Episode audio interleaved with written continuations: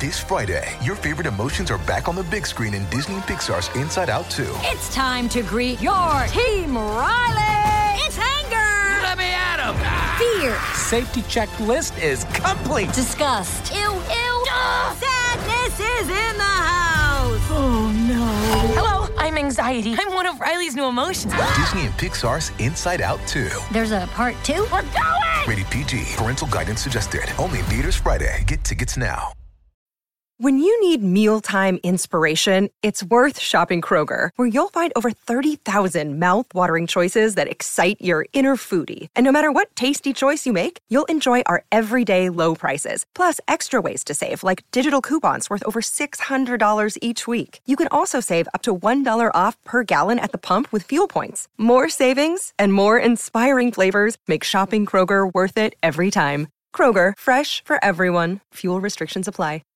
If you've got a thirst for knowledge that never quits, Brightside podcasts are just what you need. Whether you're into recent discoveries, space exploration, true stories, or useful tips for self-improvement, psychology, gadgets, or just your day-to-day routine, there's something for everyone. Voyager one, which has been traveling through interstellar space for more than forty-five years and is trailing a long gray beard by this time, nah, not really, it suddenly began to send strange signals to Earth. Even more bizarre, there are no signs that the probe has broken or anything. Scientists from NASA are desperately trying to find the reason. So, what's happened exactly? First of all, let me tell you a bit more about Voyager one and its long, long journey. Voyager one is an American space probe. Scientists from NASA sent it into space on September fifth, nineteen seventy-seven.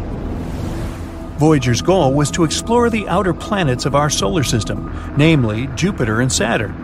Initially, scientists assumed that the mission would take about five years. Haha, the joke's on them. The probe exceeded all expectations.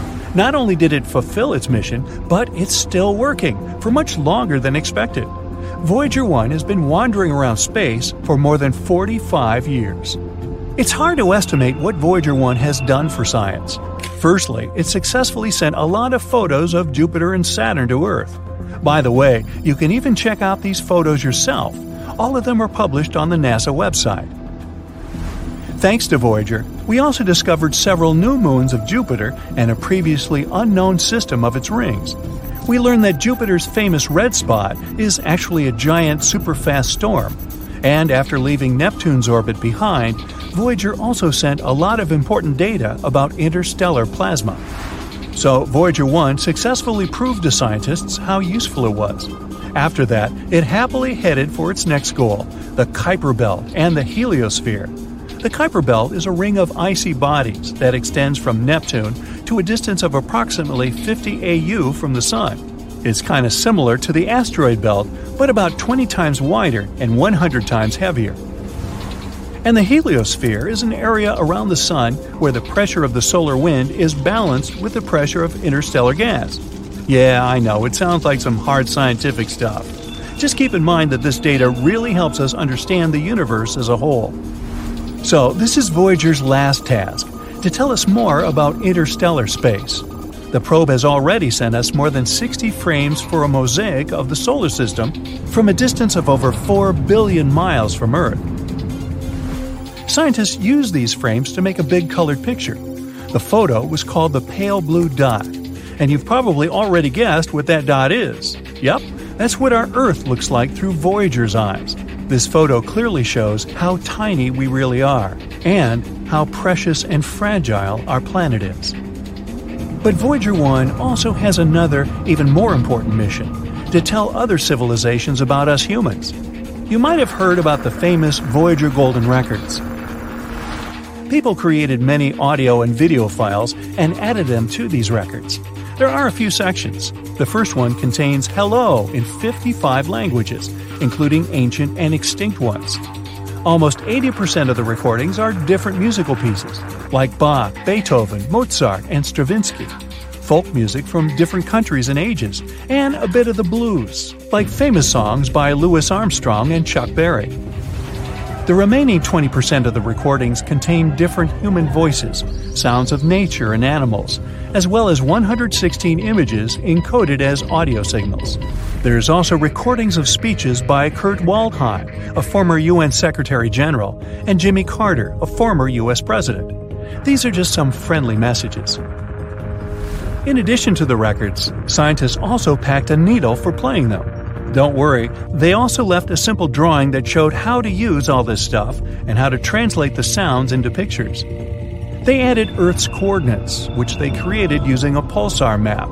It shows the position of the Sun in the Milky Way. The record was packed in an aluminum case and covered with gold to protect it against radiation and cosmic dust. Carrying this record, Voyager one set off on its long journey, and it has already traveled quite a distance, I'd say. Right now, Voyager one is one hundred fifty-four astronomical units away from us. That's about fourteen point five billion miles. This makes it the most remote human-made object. Initially, this title belonged to the Pioneer ten mission, but Voyager overtook it in nineteen ninety-eight. What a bargain for NASA! It's way beyond its Best Buy date. Voyager one is actually so cool that it even overtook its twin brother, Voyager two, which, by the way, had been sent into space two weeks earlier. Voyager one moves at a speed of nine point seven miles per second. That's thirty-five thousand miles per hour. Even the fastest sports car in the world travels at a speed of only three hundred five miles per hour. So it's hard to imagine the speed of Voyager.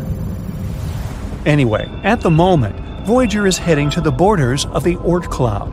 That's the name of a hypothetical layer of icy objects surrounding the solar system. Astronomers haven't confirmed its existence yet, but they're almost sure it's there. After all, even black holes were only a theory not so long ago. Unfortunately, Voyager one won't return back to the solar system. It'll keep in touch with Earth at least until twenty twenty-five, but eventually we'll lose the connection with it for good. In three hundred years, it'll reach the borders of the Oort Cloud.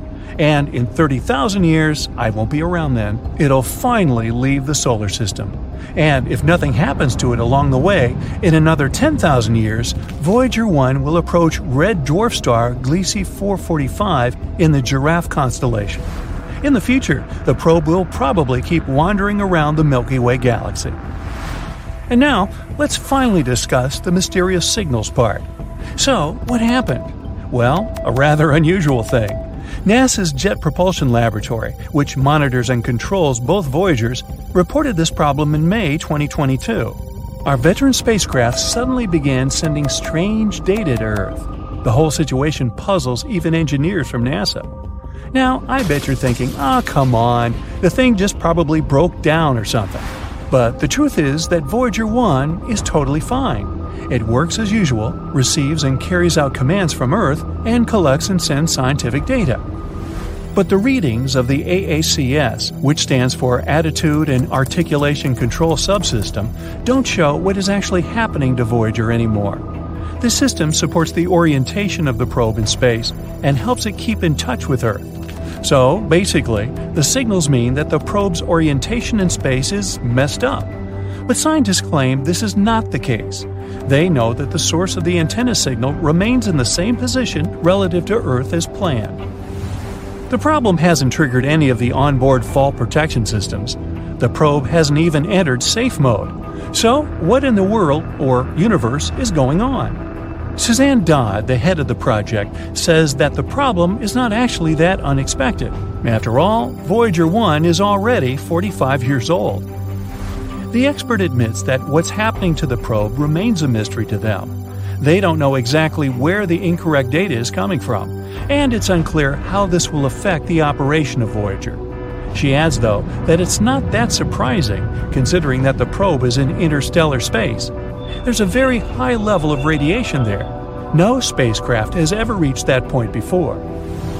Scientists from NASA say they'll keep closely monitoring the data coming from Voyager one until they figure out the problem. If they find it, the management team will try to fix it.